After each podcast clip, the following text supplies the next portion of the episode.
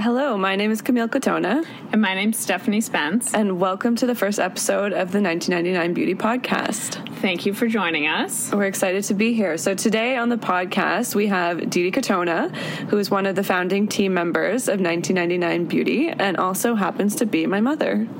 And we have worked with Didi for over 10 years now. I mean, Camille's worked with her in different iterations for her whole life, but uh, Camille's been, or sorry, Didi has been part of our professional lives uh, for a while, and she has been a pivotal part of the brand, but also a big inspiration for us behind the brand. Uh, and we are excited to share her perspectives and views and story uh, with you all.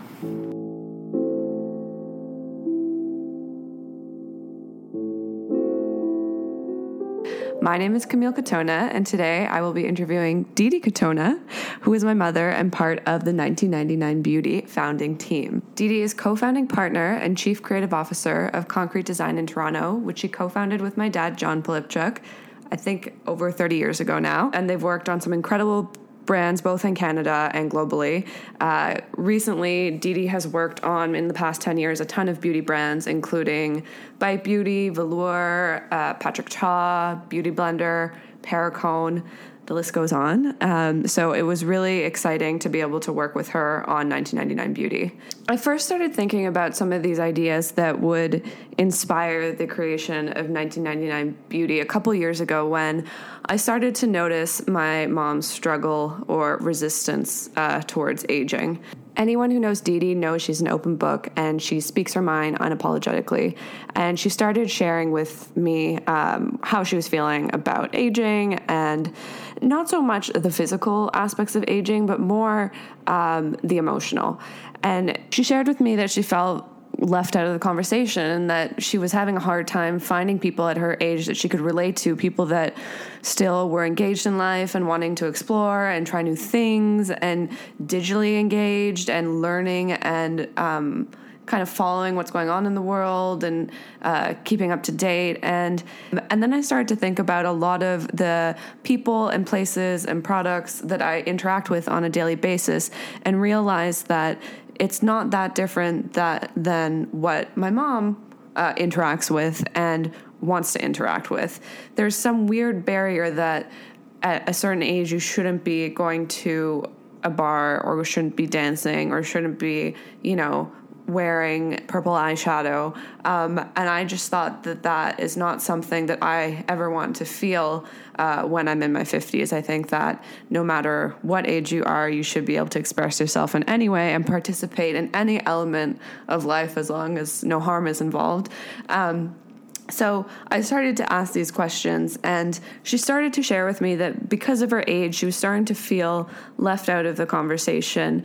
And I, I, noticed her constantly questioning her choices, whether it be what she's wearing, what she's doing, where she's going, uh, because of her age and because of stereotypes around uh, an older woman. I guess this idea kind of grew out of frustration um, on my end, just seeing her deal with the struggle and be like, Mom, wear what you want, do what you want. Like, we can wear the same things. It's not that strange. And it, it kind of brought to the surface the, these boundaries that society has put on us on what you can do or be depending on your position in life, your age, where you come from. Um, so, this is what kind of first inspired these ideas behind 1999. And as I thought about it more, and the more time I was around my mom's struggle, I noticed that um, there must be other people experiencing this as well. And we want to start talking about it. So, together with Stephanie and Simone, we came together and started 1999 Beauty, which launched in April of this year. So, I'm really excited to have this conversation with my mom. We'll talk about uh, how she came to start Concrete, uh, the evolution of the agency, and her experiencing with aging and beauty. Okay, hello, Didi. Hi. It's nice to be here with you today. This is exciting. so, can you tell us a bit about yourself and your path to starting concrete? Uh, sure. Yeah. I mean, I had no path really. I thought I thought from a very young age that uh, I wanted to be a lawyer. Um, probably, uh, I know in that typical like I want to help people way. That's what I wanted to do. I figure I was good at history. I could read. I got good marks. I could memorize things. Uh, and that you know, typical immigrant uh, child, you have to be something that wears a, a suit all day or has a proper business card and um, a white collar job was very important in my um, in my family. So my dad said, as long as I stay in school, he'll pay for it. And I thought, yeah, that's a good deal. so I stayed in school, and um, with every intention, I went to York University for arts, Bachelor of Fine Arts, again because um, art history was my major. And I thought if I could memorize all that stuff, I'll, you know, easily go into some sort of, and I took British history and other histories in English. And I thought, you know, that would be an easy way to, to probably after four years, uh, then go on to law school. And then, so when did you switch paths?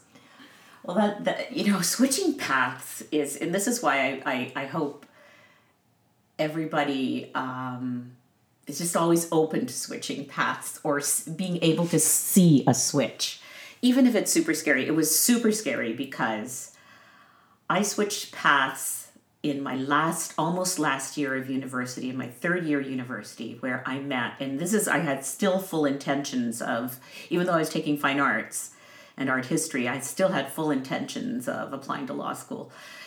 But I met these most wonderful people at a conference, at a design conference at York University, a place, um, AGI, which is a world, an international, tiny group of very elite designers. And they had come to a conference at York University, and I was one of the students working on the conference. Uh, there was about twenty of us chosen from our from various classes, and, and it was a wonderful little group. And I spent the summer working on this, and then we we had we presented this this conference and people came from all over the world and same with the designers they were from alan fletcher incredibly famous designer from a place called pentagram in uh, england um, someone from hong kong uh, uh, oh shigeo fukuda another very famous japanese designer woody pirtle from um, the us these were all people that you know I didn't even know at the time. Uh, they were just really good at what they did but I didn't even know at the time how big they were within their own industry. I was just happy to be there. And after the conference, and they were all lectures on, on design from perspectives from all over the world. And um, and they were great. Some of them had to be translated because the person didn't speak English. It was just it was just very eye opening for a kid that grew up in Toronto, you know, in a, a deli, so behind a grocery in a grocery store, and I love that too. They were they were just the most interesting people to me and they did interesting things whether it wasn't even whether i liked their style of of design or not it was here i saw people in front of me and i was 22 i think or 20 and i saw people in front of me that at 50 and that seemed old at the time not that it is that at 50 loved what they did. They talked about it no differently than they just than than if they were just starting you know? And there was an energy and an enthusiasm and i'm not and and a, a true honesty to how they spoke about what they did that i thought well why don't i try this you know and, and to be honest i didn't even know it was a job like these are hidden jobs there's thousands and thousands of hidden jobs out there and and coming from as a, like I said as a firstborn here, I mean those were not jobs that I would have even known of. We only knew of, of jobs that were you know uh, more ordinary, or I don't even mean ordinary, but more publicized. Whereas graphic design in Canada, I mean basically started in 1968 or is it 64 during the very very early days with only two or three uh, design firms and it really started with uh, montreal expo so it's an incredibly young um, a young industry to get into. So me not knowing wasn't weird, um, but me seeing these people and understanding that mm, maybe I could make a living doing this because these people are people I would want to know my whole life, and I just. I didn't want to have to work for the weekends. My point was if you're going to work, don't just work for the weekends. Now we work every weekend, but I, but at least I like what I do. So I know that you went on to work as a graphic designer for a couple of years. Um, what made you decide to start Concrete? Concrete Concrete started. I loved the people I was able to work with in Toronto, two of the best firms around at the time. And what both firm was pursuing was not what I thought design was about or um, I was learning. I was learning how to do get things done, but I didn't feel I was growing creatively, which is fine. You know, um, so not that you can grow creatively in your own business sometimes because after all it is work and sometimes it's not always the creative part that gets you you uh, um, to the end. But I, I I think in my head I just thought okay I work for these two places. There's nowhere else to work. And I wasn't going to leave Canada. I'm an only child and my parents were important to me. And the only other place I could go would be New York. Um, and I thought you know might as well try. So uh, we uh, we started Concrete, me and my husband, a year after we got married. So uh, we are the co-founders, John Polipchuk and myself are the co-founders of Concrete, and literally two uh, drafting tables, a phone, and a photocopier.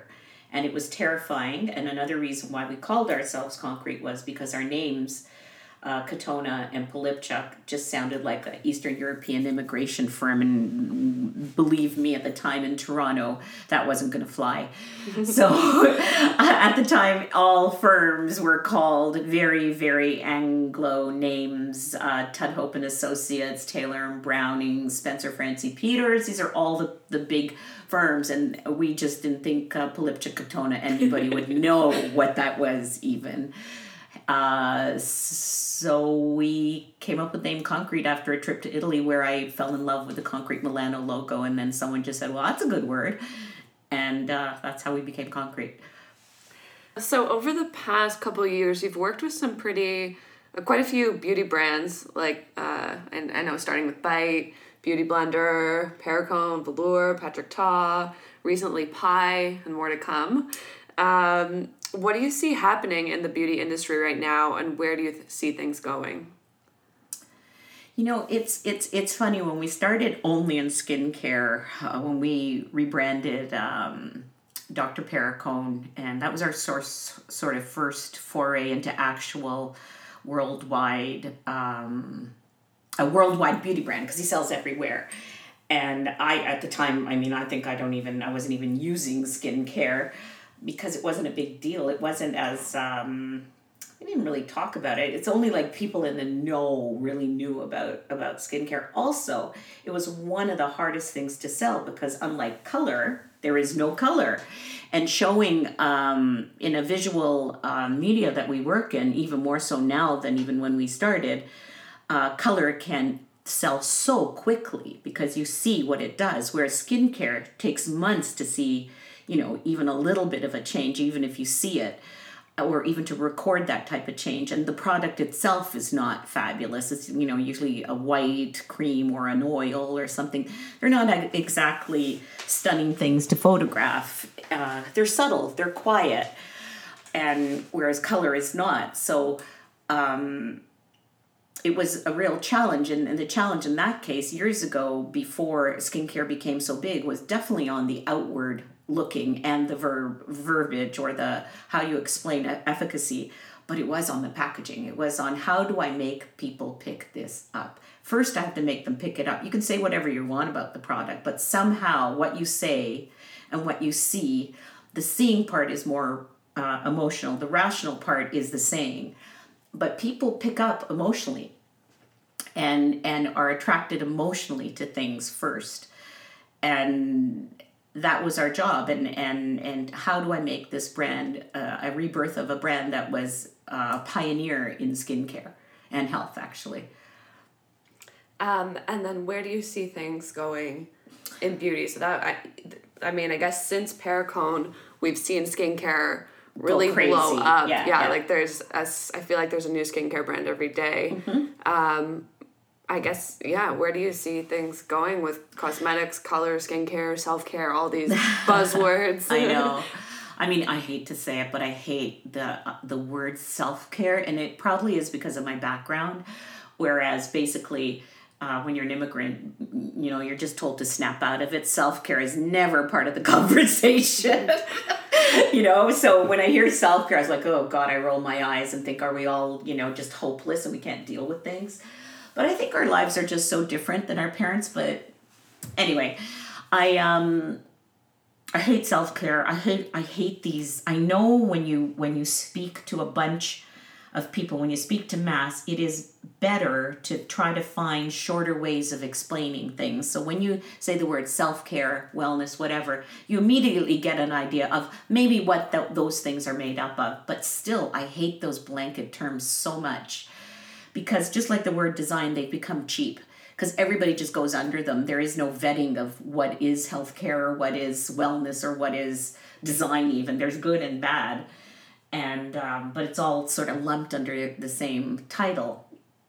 Anyway, so I do have trouble with those blanket terms, and and I I, I try when we work on brands not to use them. Depends on the brand, depends on who the reach is to anyway um, it's saturated and i find that i do find that scary and that that's sort of the challenge all the time that every time we get a client where they say okay we have the best thing in the world because of course i want my clients to think they have the best thing in the world. Whether it is or not they have to think that or they'll never get it done you know? You don't create a brand thing oh i have this mediocre thing i think i'll go and do this.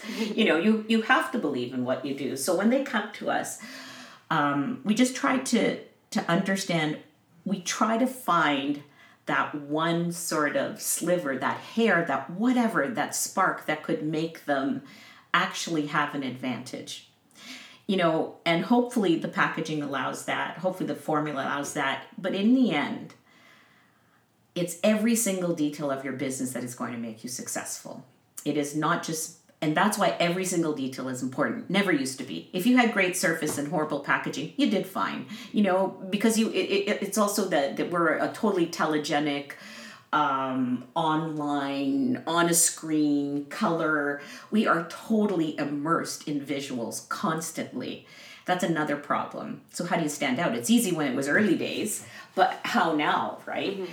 So, that's when every other detail also becomes important. Can I win them over first to pick you up? Can I win then their emotion and heart over by actually delivering and doing something good for them? And then can I also make sure that the service, like that's not my part, but what I tell all my clients, if all those three don't work or more things, it doesn't matter. It, then then it, the pack then why did you even waste your time doing the packaging? Every single detail and that's what's happened. The only way you will stay competitive is by making every single detail um, as good as you can. Mm-hmm. um, going back just for a second about what you're saying about how brands in the past couple years or just marketing in general maybe it's always been like this have tried to distill and simplify messaging so that it's easy to sell. I think that a lot of the times or sometimes companies or brands can distill messages to the point that they're completely like missing. They mean nothing. They mean, yeah. they mean nothing. Yeah. They, they almost treat the consumer as if they're Stupid. an idiot. Yeah. Um, and I think something we're trying to do with 1999 is be a bit more nuanced in what we're trying to communicate. Right. And it's a bit more about conversation and kind of changing some of these ideas. So yeah, I guess I, think, I agree. I mean, I, I, I, I totally agree. I think um, because makeup is always being sold to women as something you use because you don't look good enough or it's a problem. So I'm going to hide this because it's a problem. I'm going to do this because I'm not good enough. I'm going to do this. I don't look young enough. I don't look old enough. I don't, you know, I want to look I don't know. I want to look brighter. I want to look whatever. It's always sold to you as you're not good enough. It's an application onto you. Uh, um, because you're not good enough the way you are. I mean, that is the history, I think, of, of, of how they've used, uh, for me, I think it's totally changed for your generation. Mm-hmm. Absolutely changed. You guys are way more open about not being perfect.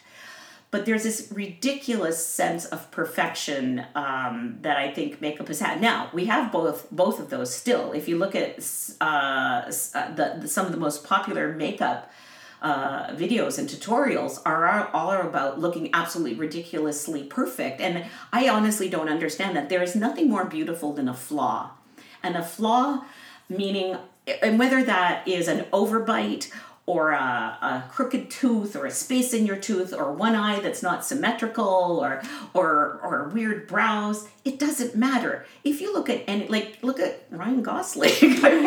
That is not a symmetrical face. You know um, pure pure symmet- pure sim- symmetry is like boring. It's absolutely boring. And and honestly that that i grew up with only uh, um, as a kid looking at magazines, I grew up with uh, white blondes in, in, in like bikinis, basically. That was the only thing out there. And I felt like a freak all the time until Isabella Rossellini started, they started to use her. And I said, oh my God, a round faced woman. I mean, she's stunning. A round faced woman with short, dark hair wow you know it's amazing i'm very um, i have my own opinions i'm very strong that way but it is amazing how much these things can affect you with even if you say they don't. Mm-hmm. even if you say i'm totally you know comfortable blah blah blah. You know i'm fine being you know 20 pounds overweight. I'm fine like this. I don't care if my hair is not perfect. Somehow i mean maybe just me somehow it still gets to you. And i i wanted I wanted people to to use makeup. I want, and I think it's changed, but this is sort of more my background in makeup as as using it because I wasn't I wasn't that girl in the magazine. So we're using it. We're not, you know, we're not these women, so we're using it. I want to use it because it actually makes me feel good, not because I want to look a certain way. Mm-hmm and I love lipstick. I say if you have something, enhance it. Luckily, I have great lips that won't age, and um, you know, I, I that's what I think about makeup. I don't think makeup is about covering up and making yourself look like plastic. I don't quite understand that attraction. That's a form of beauty I just do not understand. To me, and it could be because I spent almost every summer in Europe and I love I love how people look in Europe. They're always a mess. you know, they're perfectly dressed, but somehow there's something always off. And there is nothing more charming than a flaw or a bit of a mistake or it's endearing. And and I think that when when makeup is used mentally and physically just to fix up you know um yeah even or, the term fix up. Oh my like god. what, but no it's used i mean concealer. I love concealer. Mm-hmm. sure i want to fix up but eh, you know like it's just the way they sell it as problem solution problem solution. I love that. It's very easy for mass market to understand that. I get it. I get it but putting that in your head every time you pick up something to cover something or to do something, you're, you're constantly told, you're constantly told from a very young age, which is really hard, that you have to do this. Mm-hmm. And I, I mean, going back to what you were saying about how your generation was marketed flaw focused cosmetics everything body everything and and i agree that my generation we're finally starting to see cosmetics be something that's more about expression versus correction. Expression, yes. And and and this kind of goes into my next question is that I was inspired to start 1999 beauty because I saw your struggle with aging and kind of this this flaw focused right. dialogue and, and like youth focused in youth focused right. um nobody was talking um, to us.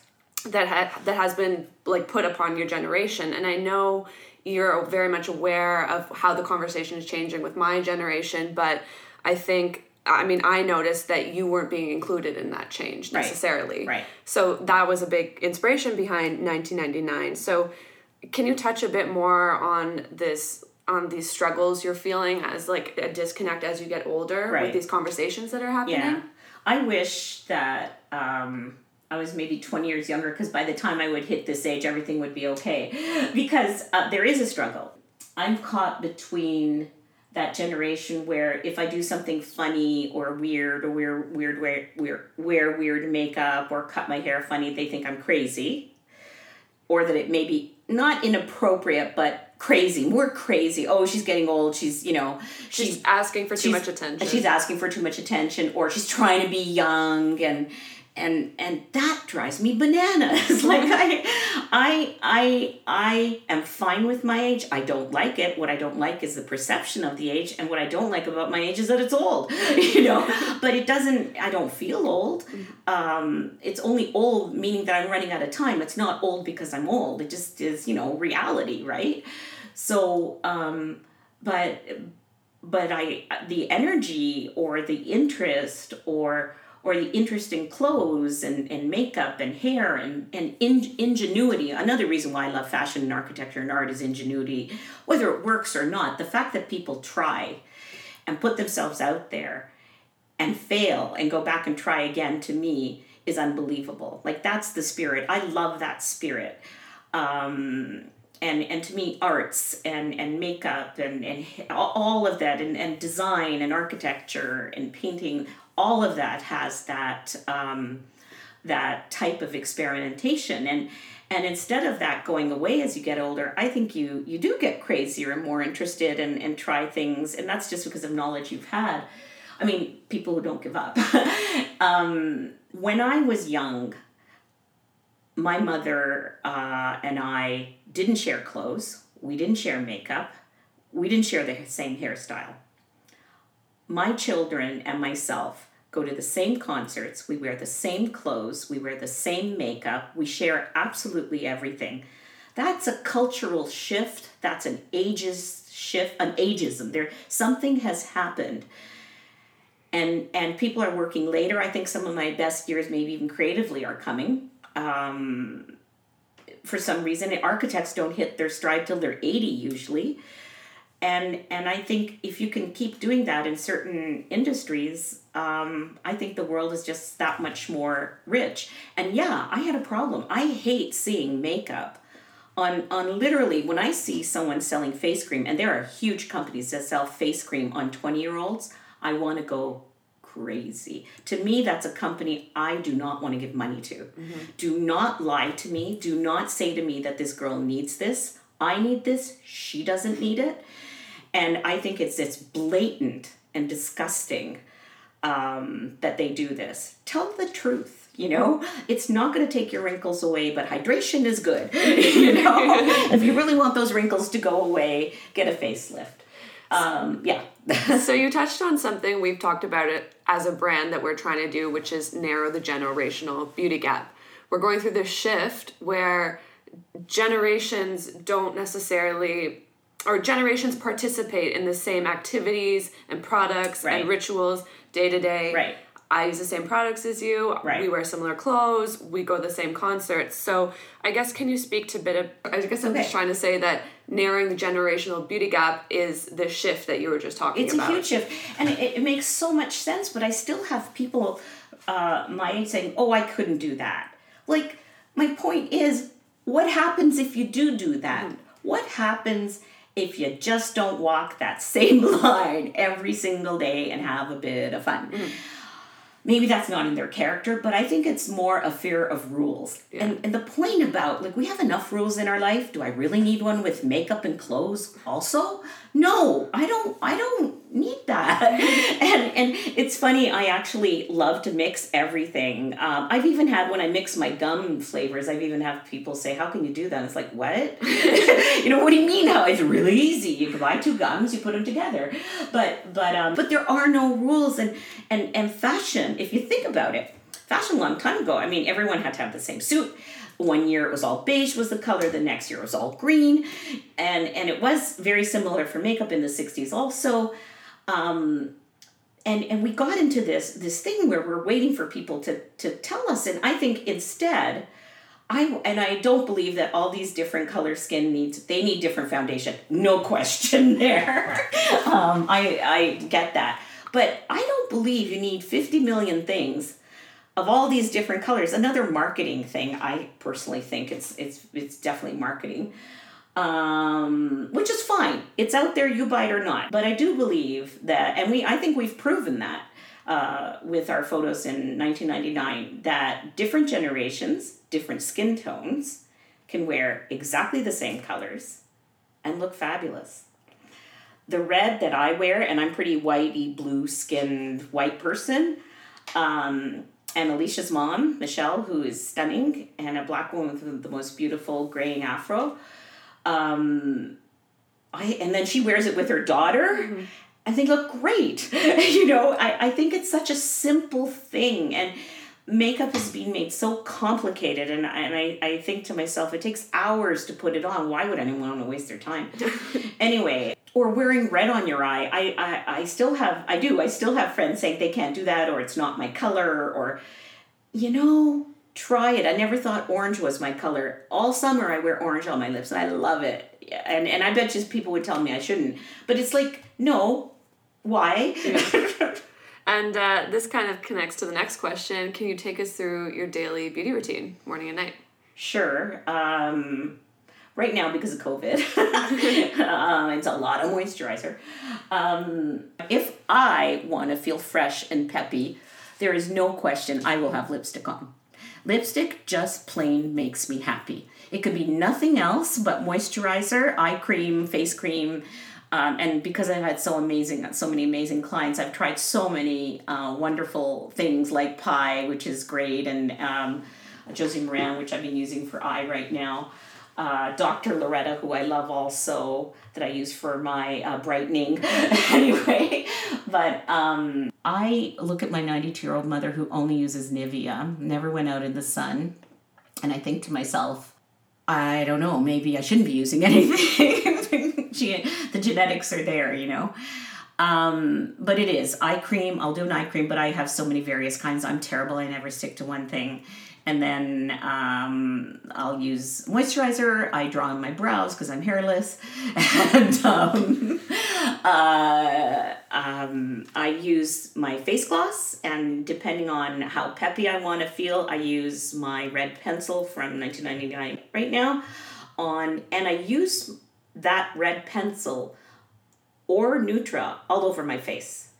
So there was a really good tutorial where Simone, the makeup artist, did that, and I started doing that, and I love it because it looks natural, but it just has enough brightness that you look alive, you know. And it is look.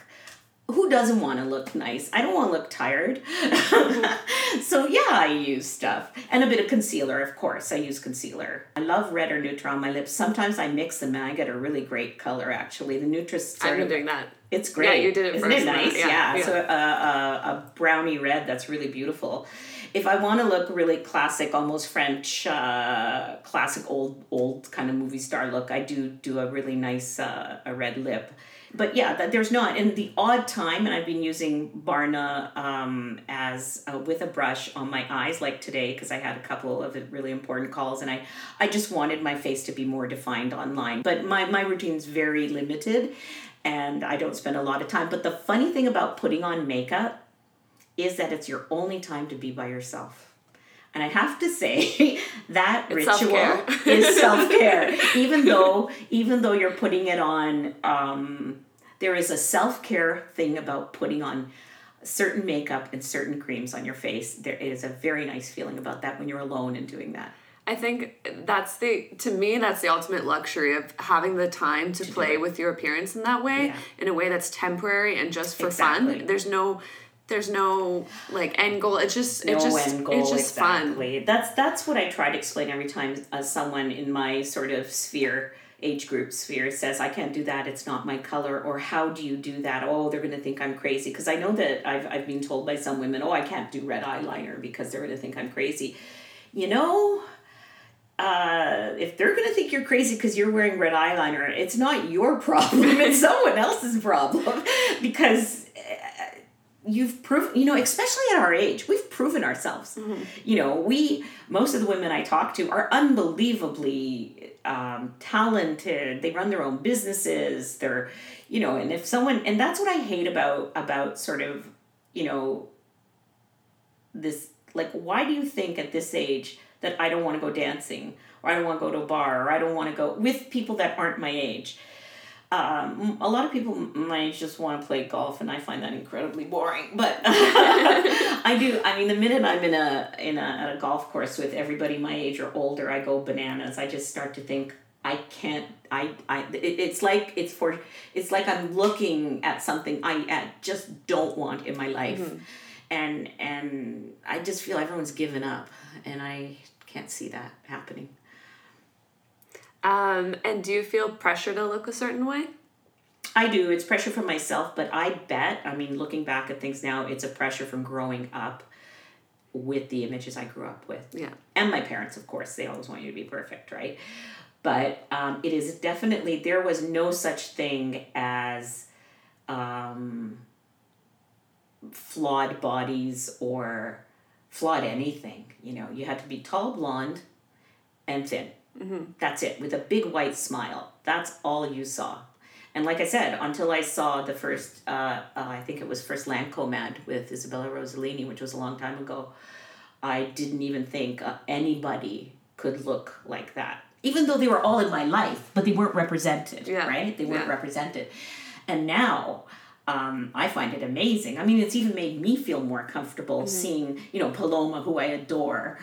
Beautiful face, gorgeous body, but she's a big girl, mm-hmm. like considered a bit, you know, and I mm-hmm. hate the term plus size.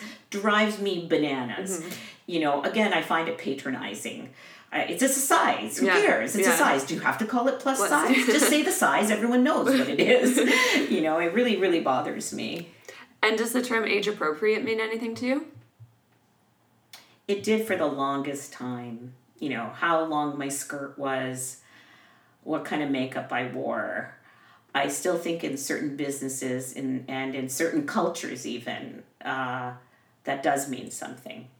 Age appropriate, you know. Uh, I mean, my mother always said to me, you know, you can't have long hair when you're old. You have to cut it short, like stuff like that.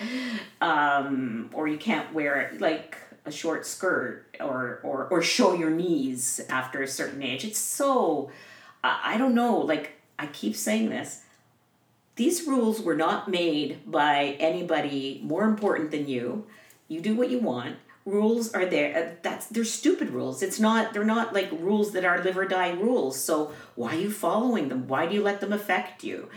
But I think when they're knocked into your head in every form of media and culture, that you don't do this, you do this, or you know, uh, my mother. I I remember I wore I wear I love hoops, but that means you're a gypsy, like stupid stuff like that, or, Or a toe ring in the ring, 90s. right? Yeah, she wouldn't talk to me. um, uh, I know that you guys don't fight that anymore, but growing up with those messages, not only uh, from my own parents, but but in magazines, in advertising, the happy family was always um, very white. You know, there was uh, with the right sweaters and the right dog, and the dog was always the same dog, and there was no variation. Um, and if you could share advice with your younger self, what would it be? What would it be? I wish I took even more chances, and I took a lot of chances for myself. I wish I was even more. Um, I still feel, I still feel there's so many things I want to do. I there's so many, uh, but now I have way more responsibility, and it just is different. So do everything you can before you have too much responsibility, because I I do feel a little bit. Con- yeah, I don't I don't I don't feel as free now. Not that, you know, the thing is with young people, they don't feel free either. They're all trying to go also for the same things that I was going for. Like you think you need a house and a car and all that. And and you know, if that's what you want, great. I didn't know. I thought that's what I was supposed to do. Um but that brings a, a whole other set of responsibility that doesn't leave you free to do other things. So that's why, geez, makeup. If you want to wear a red dot on your face, wear a red dot on your face. Like, who cares? It's fun. anyway, that I would tell my younger self to to to not be so driven. Yeah, I, I definitely think that um, that's being broken down a bit in terms of the whole get married, buy a house, Yeah, get a car. It's definitely that. with our generation changing a Yeah. bit. There's less Yeah. rules. I, I do see people, a lot of people still do follow that. Um, Oh, or they have a baby, then decide maybe they'll get, maybe they won't get married. You know, um, I mean that was not going to happen with us, as we know, my my mother. But um, uh, I don't, I don't, I don't know if those are the steps in life that make everybody happy, but they are the steps that we seem to all follow, and um, I think we need a shake up there too, because I don't, I don't believe that. Um, and what makes you feel beautiful? when my skin looks really nice. What makes me feel beautiful? being just happy. Definitely, of course, when I feel good ab- about myself, which is everybody's biggest problem. We're our own worst enemies. Feeling good about yourself is just so complicated.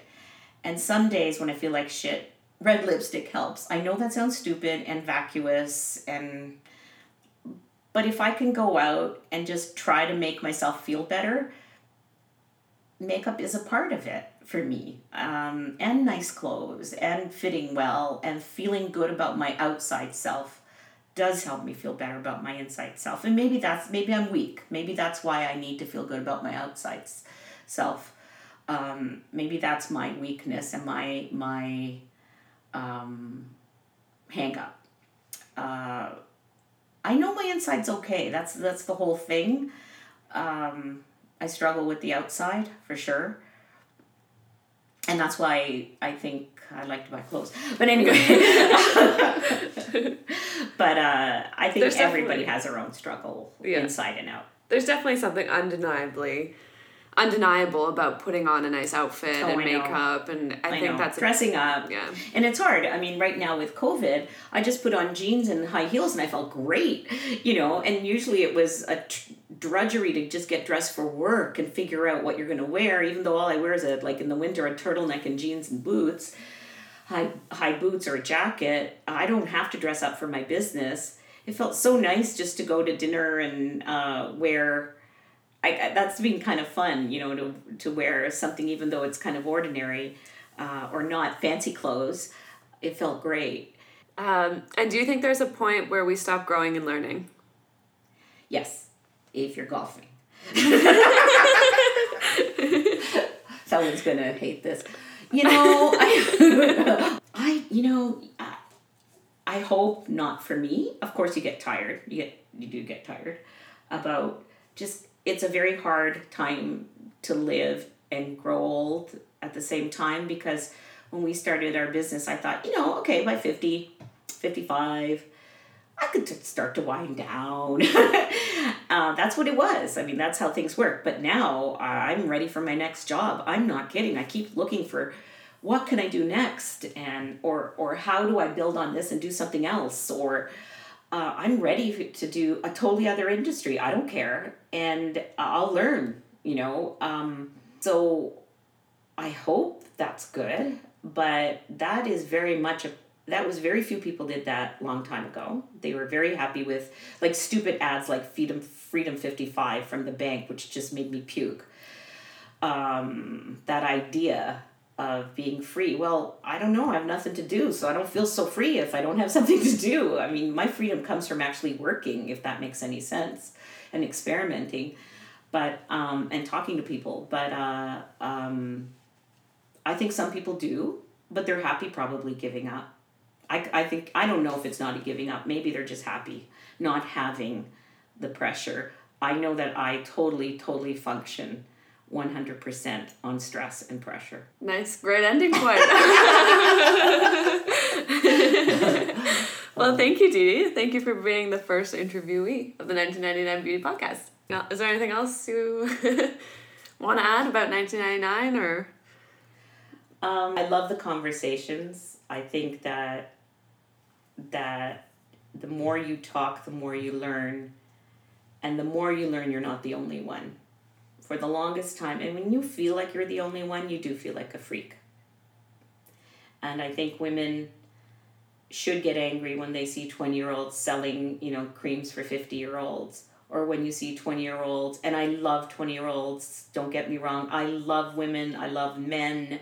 I have no problem with ages. I don't think millennials are hopeless. I love them.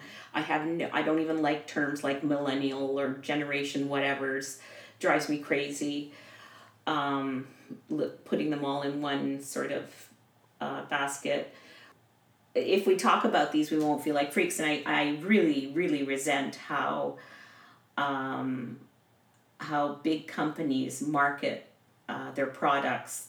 Um, you know, $3,000, $20,000 dresses that 20 year olds will never buy. There are beautiful people of all kinds, of all types. And for the longest time, and still to today, they only use the odd token woman. and she still she has to be thin. That's my other beef. But uh, if she's old and on the runway, she still won't be a regular size woman, right? Mm-hmm. And and I think that that it is very hard to fight that huge media conglomerate of and still feel good about yourself. So women who feel good about themselves and are out there and aren't those women, they are strong. I mean, it is and I think I'm super strong and I didn't even realize how much this stuff affected me. Well, I'm happy to be talking about it. Thank you.